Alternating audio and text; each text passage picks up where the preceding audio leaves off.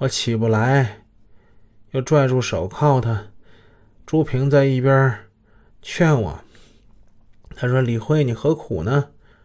张博拿着一根电棒，坐在我面前的桌子上。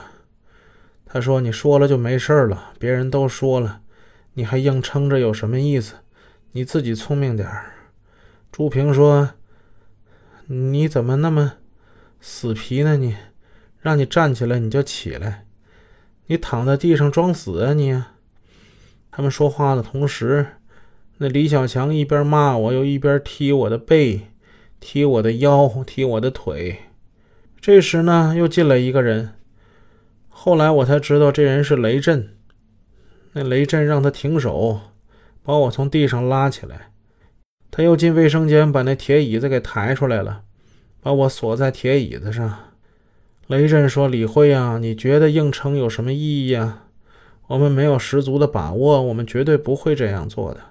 都到这份上了，你还是说吧，这不是讲义气的地方。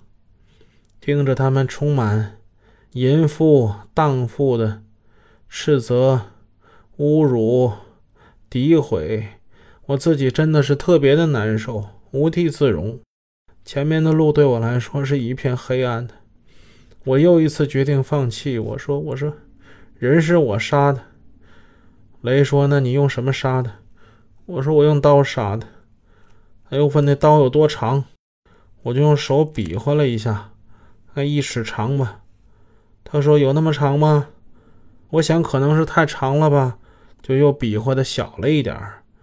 他又说：“那你再想想。”我就一次一次往小比划着，直到他说：“得有二十公分左右吧。”我就知道刀的长短大概是二十公分了。他又问说：“刀有多宽？什么的？双刃的还是单刃的？”我就在他说的两种刀刃中说了一种。他跟我说不对，我就说另外一种呗，直到他们不问。雷震又说：“你是不是在耍花招？”我说：“我没有杀人，是你们硬逼我的。”我怎么知道那刀子有多长？是什么刀？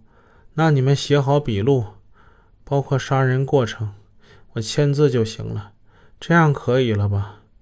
他们对我的态度不太满意。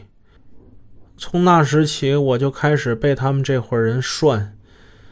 他们也不提审我，就是反复的谩骂我、折腾我。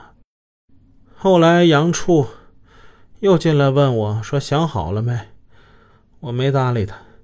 因为我无法回答他的问话，我如实说，他们认为我狡辩、不老实，一味的挖苦我、骂我。我违心的说呢，又不是事实，也不甘心，所以我就默不作声。杨处威胁要使用古代的酷刑，什么竹签儿、钉手指啊、木夹子。夹指头啊，老虎凳啊，古时候有的刑具现在也有。你别敬酒不吃吃罚酒，到时候不让你说，你都要说，多少男的都受不了。我就不信你一个李慧你能顶得住？你想想吧。杨说的这番话，我知道自己将面临什么。我如实说，必然会遭到非人的折磨。他们会使用酷刑，按他们的意思承认杀人了，可我又觉得太委屈，就是认下这一切，那杀人的过程我怎么来来编呢？说的不对也要遭受刑罚，我是左右为难呢。我想了很久，还是一死了之吧。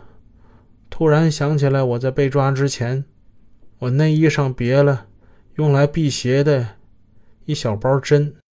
一共是七根儿，当时他们搜身没有搜出来，于是我趁着武警不注意，我就寻个机会把那七根针我就吞下去了。几个小时过去了，没有任何感觉。一两天之后，我小腹疼痛难忍，在卫生间休克了。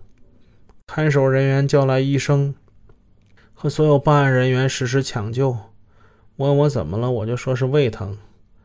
他们给了治胃疼的药，大约又过了一两天，我小腹疼得直不起腰，他们又来问我到底怎么回事我告诉他们我吞了针了。